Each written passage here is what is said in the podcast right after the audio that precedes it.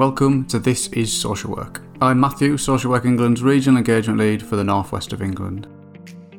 In this series, we're focusing on the professional standards, the six standards that social workers must know, understand, and be able to do as part of their role. The professional standards are specialist to the social work profession and apply to social workers in all roles and settings across England. In this episode, we're focused on Standard 3, which is be accountable for the quality of my practice and the decisions I make.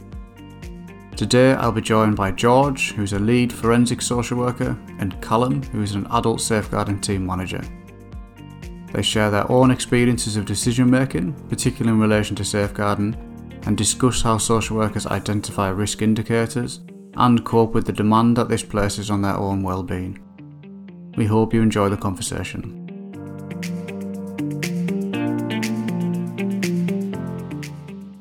We're going to make a start and make a start with some introductions. So George, can I come to you first and just ask you to introduce yourself and to give a bit of background as well about your social work career? Okay, so my name's Georgina Adams. Um, I've been um, qualified as a social worker since 1993, so it feels a very long time. Um, and for all of my social work career, I've worked in Devon um, for Devon County Council.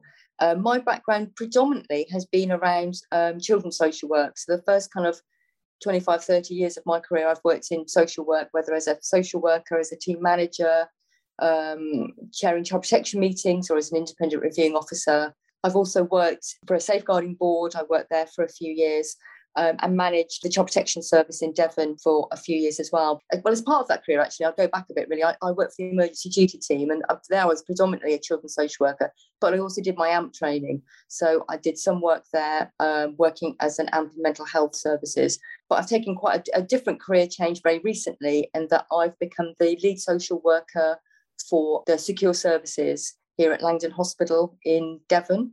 So we, we are a, a, a, secure hospital with roughly about 110 patients, all male patients. Um, and we have uh, four wards that are medium secure wards, two wards which are low, and one ward which is open. And I also have, as part of my role across the secure directorate, although I line manage seven social workers here in the hospital, we have social workers that are also working in our community forensic team and our liaison and diversion team. And I take a responsibility not for line managing them, but providing some professional supervision um, when needed, and also making sure that their social work voice is heard across some of those agencies where they're working, um, particularly when they're in the police. And also making sure that their CPD is up to date and they're thinking about some of those social work issues. And they come to some of our forums and come to our training. So although I only kind of line manage seven social workers in our hospital, I have a kind of broader role across the secure directorate here. Perfect. Thanks, George. Um, Callum, can I come to you? So, my name's Callum Titley. Um, I work for Stockton Borough Council. So I qualified as a, as a social worker back in 2009, and I've worked for Stockton Borough Council ever since. Prior to doing my social work degree, I just want to give you a bit of background about myself. So my kind of interest in in working with people and you know empowering people to kind of achieve and you know contribute to society came from um, doing two years volunteering in America where I was living and working with adults with learning disabilities. Um, and it was that experience that really kind of demonstrated to me, um, you know, just regarding kind of human worth and the fact that, you know, we've all got strengths that we can contribute to society. Um, so that really kind of shaped my career in, in, like I said, wanting to work within social care. Um, and once that experience came to an end, I found myself applying to kind of study social work. Throughout my studying, I did statutory placements within children's services. So I did a um, a placement within a, a, child protection team. But my last placement was with with adult services here in Stockton. Um, and since that time, I was lucky enough to become employed as a social worker in an adult assessment team. Before then, developing through um, you know, being able to do my practice educations awards, my best interest assessors uh, award. I then transitioned into our safeguarding area. Um, and since working in the adult safeguarding team, I, I've been the team manager of the adult safeguarding team here in Stockton uh, for the last seven years. I started as a team manager in the in the safeguarding team right when the Care Act was implemented.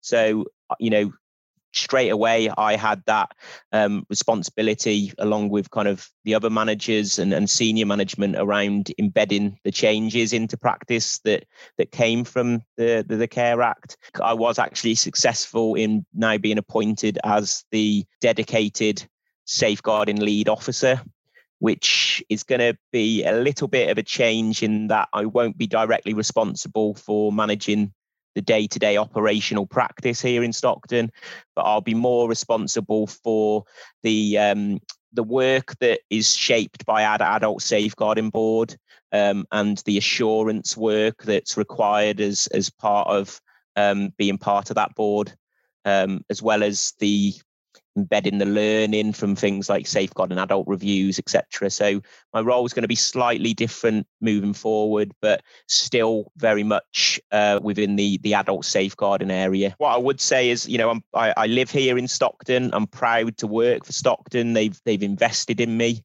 um, and you know, I, I, I'm I'm like I said, I'm I'm proud to serve the the people of this borough. Yeah, and I mean similar similar to yeah, Callum, I, I only ever worked for one local authority. So before Social Work England, I only ever worked for Cumbria County Council and was really proud to work for Cumbria County Council. It's the area I grew up in, area where I still currently live. And it's only now that I stepped out to work for Social Work England that I'd made that move away from from an authority in an area that I'm I'm, I'm really proud of. So certain similarities there. So today's focus is really professional standard three, which is be accountable for the quality of my practice and the decisions I make. Now, professional standard three is the biggest. It's got 15 points. For me, professional standard three is a lot of the sort of day-to-day work that social workers do because it talks about things like working within legal and ethical frameworks it talks about evidence-based practice it talks about assessments it talks about working within multidisciplinary teams talks about record record keeping um, so that's the kind of for me, for a lot of social workers that might be listening to this, is their day to day work. Standard three also talks a lot about risk, talks a lot about risk assessments and responding quickly to dangerous situations. So when we were thinking about standard three, we had to narrow down the 15 points, otherwise, this podcast would be a day long. But um, that's why we sort of narrowed it down to that sort of safeguarding perspective, which is why we reached out to yourselves who've got that experience because I think, and we've already started to talk about it a little bit, social workers continue to take the lead in safeguarding in both adults and children's. I think the landscape's changed, and I think legislation's changed significantly over the last few years. Callum, I'm the same, thinking about the, the, what what the Care Act's done for safeguarding in adults. I think that was a significant change for the whole system. But I think it's an incredibly demanding area of practice. It's a really challenging area of practice, but I think it's an incredibly important one. It's also potentially a really high profile area of practice as well. And it fits into the idea that social workers' primary role is, is around public protection. And for us as a regulator, that is also our primary role. We have been established with a primary role around public protection. And we also want to raise the standards of social workers across England so that people receive the best possible support um, when they might need it. And that's our role and function uh, as, as a regulator. And could ultimately, society decided really that social work as a profession carries that significant risk, carries that significant importance, that it should be a regulated profession. Again, why Social Work England's in existence and why social work has been a regulated profession for a number of years now. And I think that helps sort of emphasize the importance of social work and the importance of the work that social workers do but I think it also it shows that social workers, uh, social workers on a daily basis, have standards to meet and uphold. But they also have got to comply with legislation and policy and guidance. And there's a lot there for social workers to understand. And I think that's why your new role, Callum around that embedding some of that in, in systems and embedding that in practices, those types of roles are really important to support social workers. If we drill down a little bit more into the standard, 3.2 focuses around sort of using information from a range of appropriate sources, including supervision to inform assessments, to analyse risk, there's that word risk, and to make professional decisions and judgments. And I think just coming to, and I'll come to you first, George, around what's what's your experience really around doing that? Because I think on paper that sounds really difficult. How do you absorb all that information to inform decision making? And particularly, particularly over the last 12, 15 months that COVID has been here, and I think that's shifted how social workers have been able to do that. I suppose the thing that really jumped out at me was what you were saying about the need to balance balance that public protection. You know, I work in a in a secure hospital with patients, and that's it's quite a niche role, isn't it? Working in a hospital, it's very it's a very very specialist role. Probably a lot of people don't really know what social workers do. Eh, you know, in a in a in a secure setting, really because you know essentially we are working with people if you look at kind of you know uh, our prison our male prison populations there is that preponderance isn't there of childhood trauma and mental illness so the people in, in, in the hospital I work in, um, you know, the patients that are here, patients or service users, whichever, there's always a bit of a debate about which language to use, really, you know, are some of our most disadvantaged and oppressed um, and traumatized people that we're working with, you know, every every day. But in the work here, what, what we're always thinking about, which is what forensic social workers do, is about balancing that public protection um, because you know some of our patients here have um, committed very serious crime, but also thinking about their own rights as service users. And we're also constantly trying to kind of promote their quality of life, working in partnership with all the kind of professionals here. It's really key here. that multi, the multidisciplinary working is really, really key here as, as part of the work in terms of trying to help that kind of recovery model. Because social workers here are that bridge into the back into the community, into you know living outside of the hospital, and it plays a key part of that. So we're there constantly assessing and managing risk. Every day it's about assessing, managing risk, whether it's about here in the hospital and how the hospital is managed and how patients are in the hospital, or whether it's about patients going out into the community and being discharged into the community when we're thinking about some of our Care Act responsibilities. Also thinking all the time about the legislation that we work with and about our policy that we work with. You know, it's very complicated trying to manage those legal frameworks and at the same time balancing protecting the rights of different people, you know, whether it's our patients here, whether it's about the victims, um, whether it's about that public protection, and whether it's about our, you know, the family and friends that are, that are, you know, uh, are still part of our, our patients' lives. Callum, is any points that you wanted to pick up there, or just sort of coming in around your experience around that that assessment? I think because it is quite complex, isn't it? And George has described a really complex picture there, but I think that that's a reality. There's no getting away from from the fact that there is complexity there and just sort of your your experience of that and how you've maybe navigated that. Yeah, um, I, I, almost feel as though social workers, they're in effect need to be a, a, walking encyclopedia these days. The amount of knowledge that they need, you know, whilst I think you know social workers have are very skilled in perhaps how they communicate with service users you know how they apply that person centered approach that strengths based approach their practice, about having conversations. It's all the other stuff around that that they have to learn within the profession in order to meet the, the, the, the, statutory duties that the legislations hold, the local guidance that might be applied. For example, in my area, safeguarding, all the guidance that's produced under our Safeguarding Adults Board, understanding the roles of partner agencies and what part they can play in in the system. It can be a complete minefield at times you know.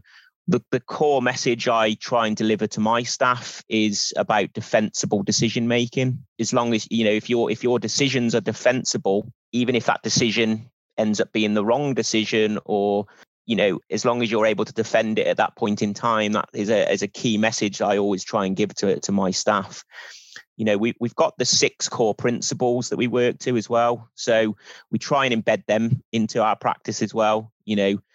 And and you know some of them principles are, are second nature to the social workers particularly empowerment. You know we might be dealing with risk and working towards how we can keep that person safer or how we can you know risk manage the the situation they're facing. But it's all it's it's trying to ensure that we don't necessarily create dependencies and and do the doing. It's you know it, it's very much about i think you know good outcomes to me is where we've been able to empower someone to to take control. Some of the other principles particularly like the partnership arrangements we can sometimes see many dilemmas in practice particularly when you've got kind of like conflicting opinions between agencies. You know there's certain agencies that might be more risk adverse than others and it's how you kind of balance all that, but at the same time, eh, still able to work together for the, the, the people that we're serving. What it really is key for me here in this hospital is, you know, that we are very the stuff that you were just talking about, Callum, about but that being very person centered, talking about that empowerment. Very much here, as you can imagine, in a hospital, we've got a very strong medical model here, you know, and about being able to recognise about, you know, what's what's strong about people rather than what's wrong with people, and and really recognising that actually people, even though they're in a an, in a in a secure setting, that actually still there's still a, a lot of good things there that can happen. I was just thinking about some things you were saying about how we have to know how much you have to juggle in terms of your knowledge, isn't it? And it's really clear that, isn't it? About when you think about the legislation, there are so many, aren't there, bits of legislation that we're always quite trying to juggle at the same time. And that's where supervision is so key, isn't it? About trying to really help with that some of that reflective practice isn't it to think about some of the decisions that we're making to think about some of those areas of, of risk isn't it and really using some of that evidence-based stuff that you were talking about callum isn't it to really think about those defensible decisions that we were making. In all of this, we've got the policy, the guidance, the legislation, and all those things that we've all been describing. But at the centre has to be a person, and he's a person, isn't it? And I think whether that's a child or an adult, I think always remembering that I think is is so important for social work practice, and I think that's that the that relationship based approach that I'm I've always been really passionate about. It's essentially why I come into social work practice, and I think there's there's a danger, isn't there, that when there's all this going on, there's all this policy guidance legislation, there's all this risk, there's all this pressure from other professionals, pressure from families, pressure from communities, pressure from society, all this going on to forget that there's a person right in the middle, and that's the most important person to build a relationship with and build your decision making around. And, and that's why I think the, um, I mean, having come from a background in children's and coming into adult mental health, it's been really um, fantastic to to to look at the adult safeguarding and the changes that have been made in terms of the legislation around there. And that really about making that making safeguarding personal, isn't it? And actually having those conversations with people. And it's something I think that we i think it's one of the things that social workers do very well is bringing it back to the person isn't it? And i think because children's work so differently where the you know the child is that focus and thinking about significant harm and what's in their best interest and coming into adults where you're actually thinking about uh, balanced rights and responsibilities aren't you? Needs and risks and keeping it person centered isn't it? Is a, is a different approach to have. I think it's a constant battle here in the hospital to be kind of saying but actually what does the person want? Do you know what do they want from their safeguarding? Which for me is, but is very different i think really it is, and, I, am you know I'm a strong advocate for the you know making safeguarding personal as that overarching principle of of safeguarding practice because I actually saw practice prior to the Care Act when it was under no secrets guidance and and it was very process driven. And I, I saw firsthand situations where the adult's voice become lost and it was about doing, you know, safeguarding doing as opposed to working with and keeping that person at the center. And I think it's so important that we keep, you know, the, you know that person centered aspect to our practice where the person is at the middle, where we are working towards their desired outcomes because, you know, sometimes even if there are presenting risks, you know, we I think need to be getting better at applying the positive risk taking to, to to practice and and recognizing that you know under the care act there's, there's a duty to promote well-being but there'll be occasions where someone's well-being potentially isn't impacted by what they're experiencing and therefore you've got that at times that ethical dilemma where you're balancing kind of rights under the human rights act for example. So that that you know respecting what they're telling you and what they want to happen I think the making safeguarding personal approach to that has enabled us to kind of do that more efficiently.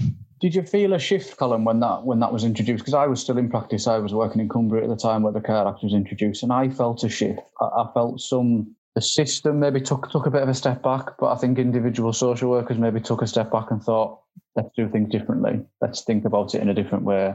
Yeah, I, I would agree. I, I, I think there was almost an immediate shift. But with that being said, you know, it, it it has taken, I think, a number of years for us to be able to to kind of evidence it well in practice. You know, when I say evidence well, you know, because we work under a, a statutory safeguarding board, we ultimately have to provide assurance to, into our kind of local safeguarding adults board, and that is in, that includes data, that includes audits, multi-agency audits, and over time, we've been able to, I think, develop our practice to be able to evidence that better. I believe that, you know, it's it's always been happening, but we're much more equipped with being able to, I think, evidence it in now in practice. So then when it comes to talking about your defensible decision makings, for example, the fact that we are able to evidence that better now means that I think we're we're we're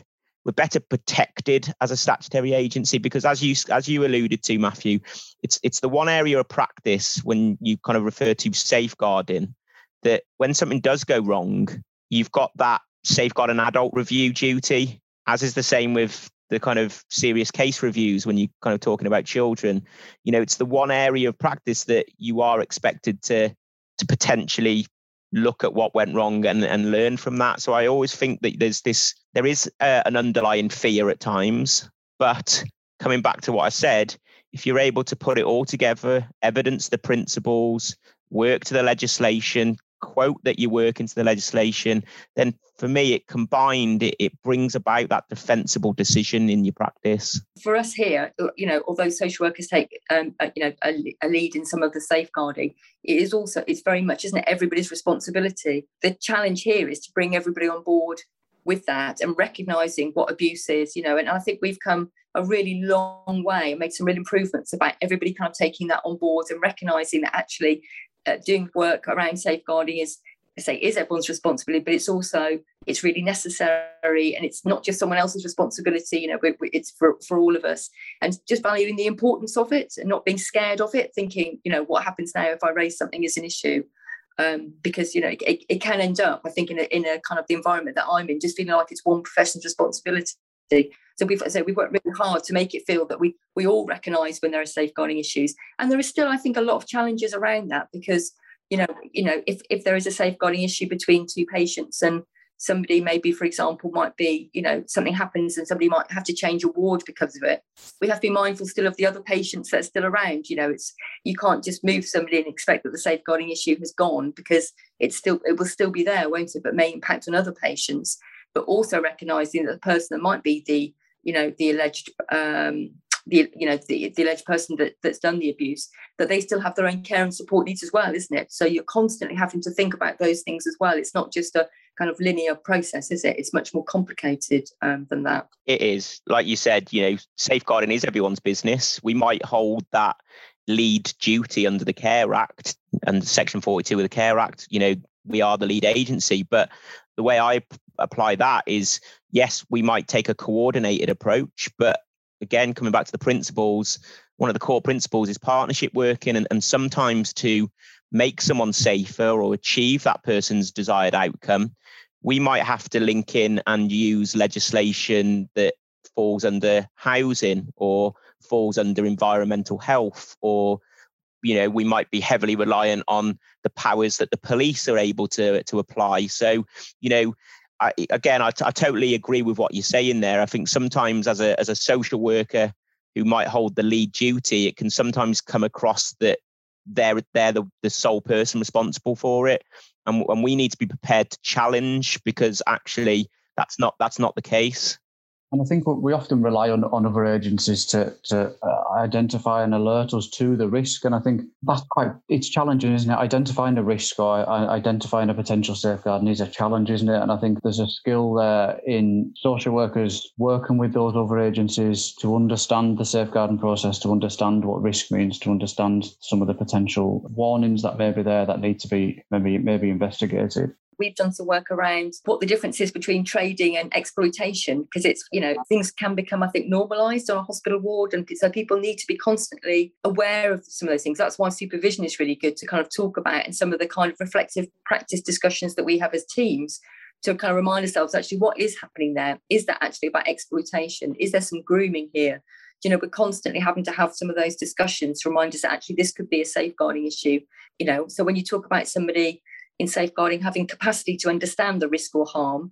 You know sometimes people may not because they may not realize and rec- recognize that they've been groomed by somebody for example. Yeah and it's really com- it's really complex isn't it? And i think self-neglect's another area that's really complex. The care act brought that under that safeguarding umbrella. I'm keen to get your thoughts on that because you'll have experienced a lot of that.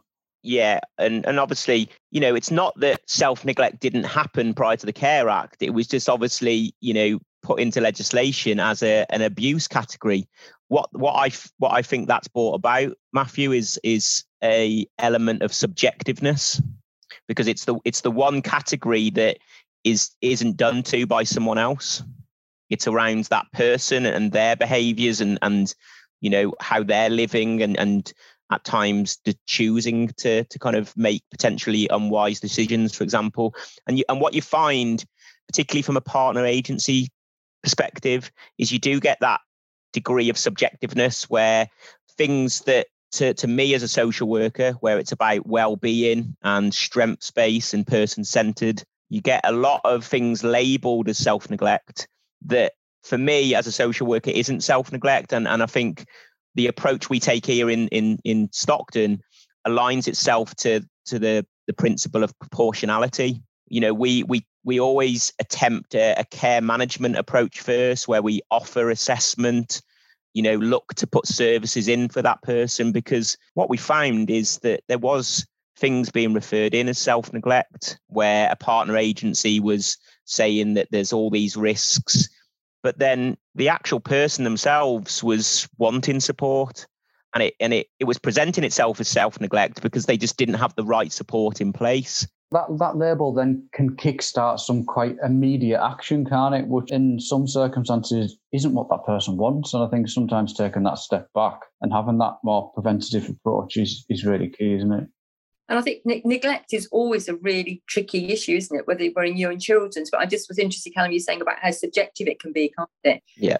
And you know, and and cases where you know self neglect is present and from a risk perspective it's you know it's clearly been identified as as something that we need to to kind of I don't want to say do something about, but you know, in terms of working with the person. At times, there's the need to build a relationship over a, a, long period of time before you're able to make any inroads in in being able to support that person and and and change the kind of situation for the better. More often than not, it's not an area of practice that you're going to be able to address overnight. You can look to work in partnership to potentially reduce some of the risks immediately. But in order to make that ingrained tra- change so that person's well-being is going to continue to be promoted into the future, that takes a long time to, to achieve that's interesting because that goes back to what Matthew was saying right at the beginning about the relational work, isn't it, of social work and about how important that is, isn't it? And and you're right, isn't it? There is no quick fix. And sometimes I think there's some pressure from other agencies to have a quick fix, but actually those things do take time. And if we are going to follow some of those principles, you know, uh, from the capacity about you know about empowering people isn't it and proportionality and thinking about those isn't it working in partnership that takes time. And that's where the skills of social workers are really key aren't they about you know, the skills that they have in terms of kind of non-judgmental isn't it and having that empathy and that real genuine working relationships to build something to bring about some change isn't it positive change that the person wants. Definitely you know how you referred to, to kind of social workers there george is exactly you know i would 100% support that because you know they don't not necessarily seeing it as a problem. They'll still for me focus on strengths and you know still come at it from a, a, perspective of you know trying to to kind of empower that person to see them strengths and, and contribute to their society etc yeah and that's where i think working here is a is a challenge isn't it? Because we are working every day with you know with with patients that are in a in a secure setting and thinking about them being discharged in the community and it is that real, as you said right at the very beginning, Matthew, balancing that public protection, isn't it? And also the rights of families and victims and thinking about you know, the map of the public protection and how you manage all of that, but still maintain holding on to those, you know, the individual rights of that person and about what's best for them. Because what we hope here is that people can go back into society and make a contribution and go back to leading and you know an ordinary life we often refer to putting services in place for people well you know I, am a firm believer that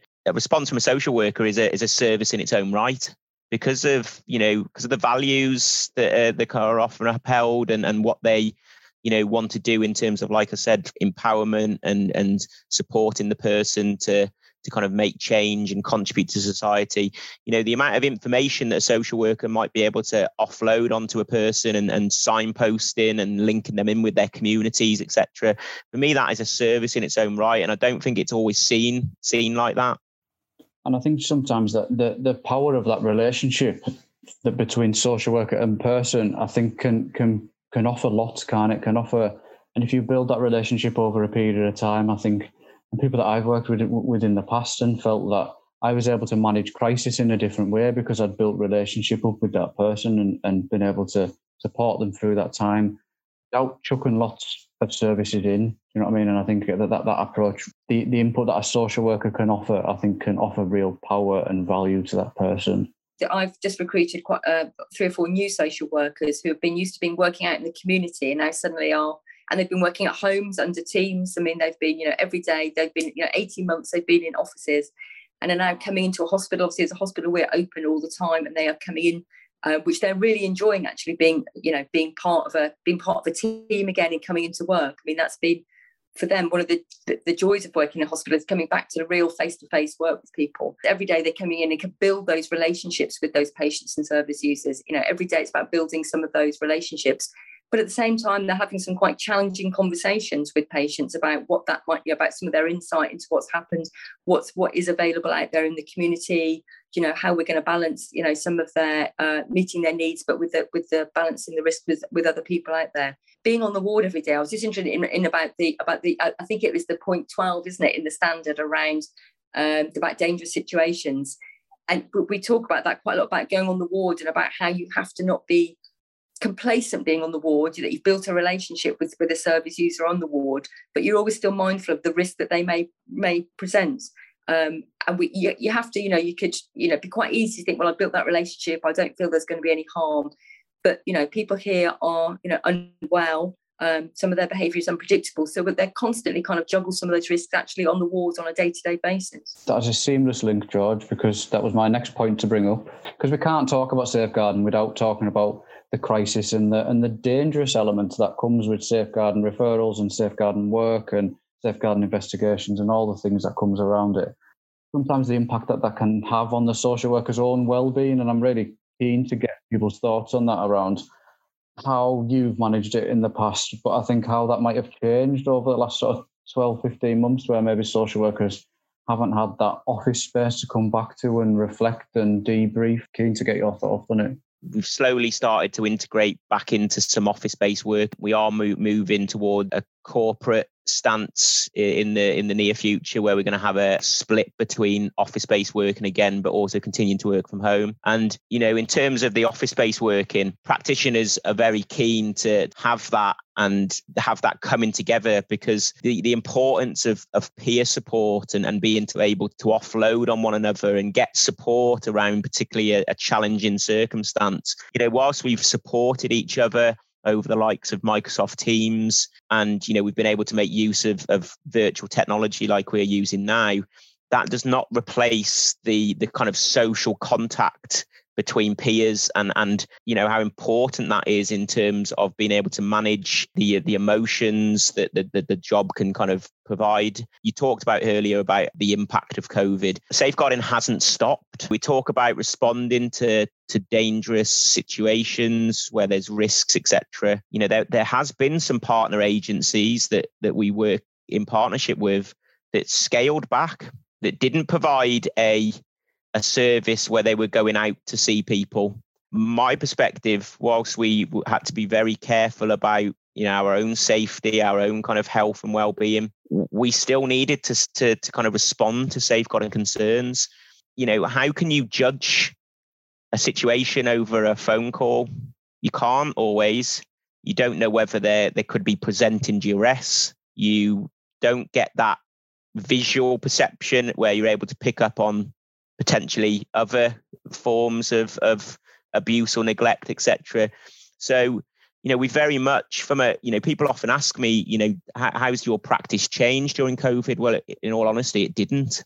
Yeah, and I suspect you're you're the, you're the same, George. I suspect your practice didn't change? When I came, when I came to the hospital, it was kind of mid COVID, and so for us, the so, social workers are coming into the hospital. We, you know, most days they're coming in. If they're writing tribunal reports and things, and some of those things, obviously they would stay at home. But for the most part, the social workers are here are, are on the wards. I suppose the difference is for them being is they're all in scrubs and goggles and masks and that's quite different in itself coming down onto awards you know does even just in terms of you know just present a bit of a barrier i think when you're having conversations with people. But what i'd also say is in terms of the stresses in the hospital you know when we've had periods of lockdown where patients haven't been able to have as much contact with family and friends haven't been able to have any leave you know that that, that can present quite a challenge you know with behavior on the wards because uh, you know people are obviously very stressed if they're having to isolate um, and stay in the hospital. And so that can, you know, you know, bring some safeguarding issues into the hospital, I think, really. As is with staff, it's very, very difficult, you know, when you cannot go out, isn't it? It's interesting you refer to to to that, uh, George, as, a, as an impact that you faced within the hospital, because from a safeguarding perspective, when kind of lockdowns were implemented, we we certainly saw spikes in kind of like physical incidents between uh, residents in shared care settings. So obviously, with things like LD uh, day provisions and stuff shutting down, it meant that routines, etc., had all changed, and we did see spikes in terms of incidents being reported um, as a as a safeguarding concern. Yeah, it, it, it, you know, it's a significant challenge, isn't it? When people can't go out, that their, their routines have changed significantly, aren't they? And they are in a hospital where they can't leave, isn't it?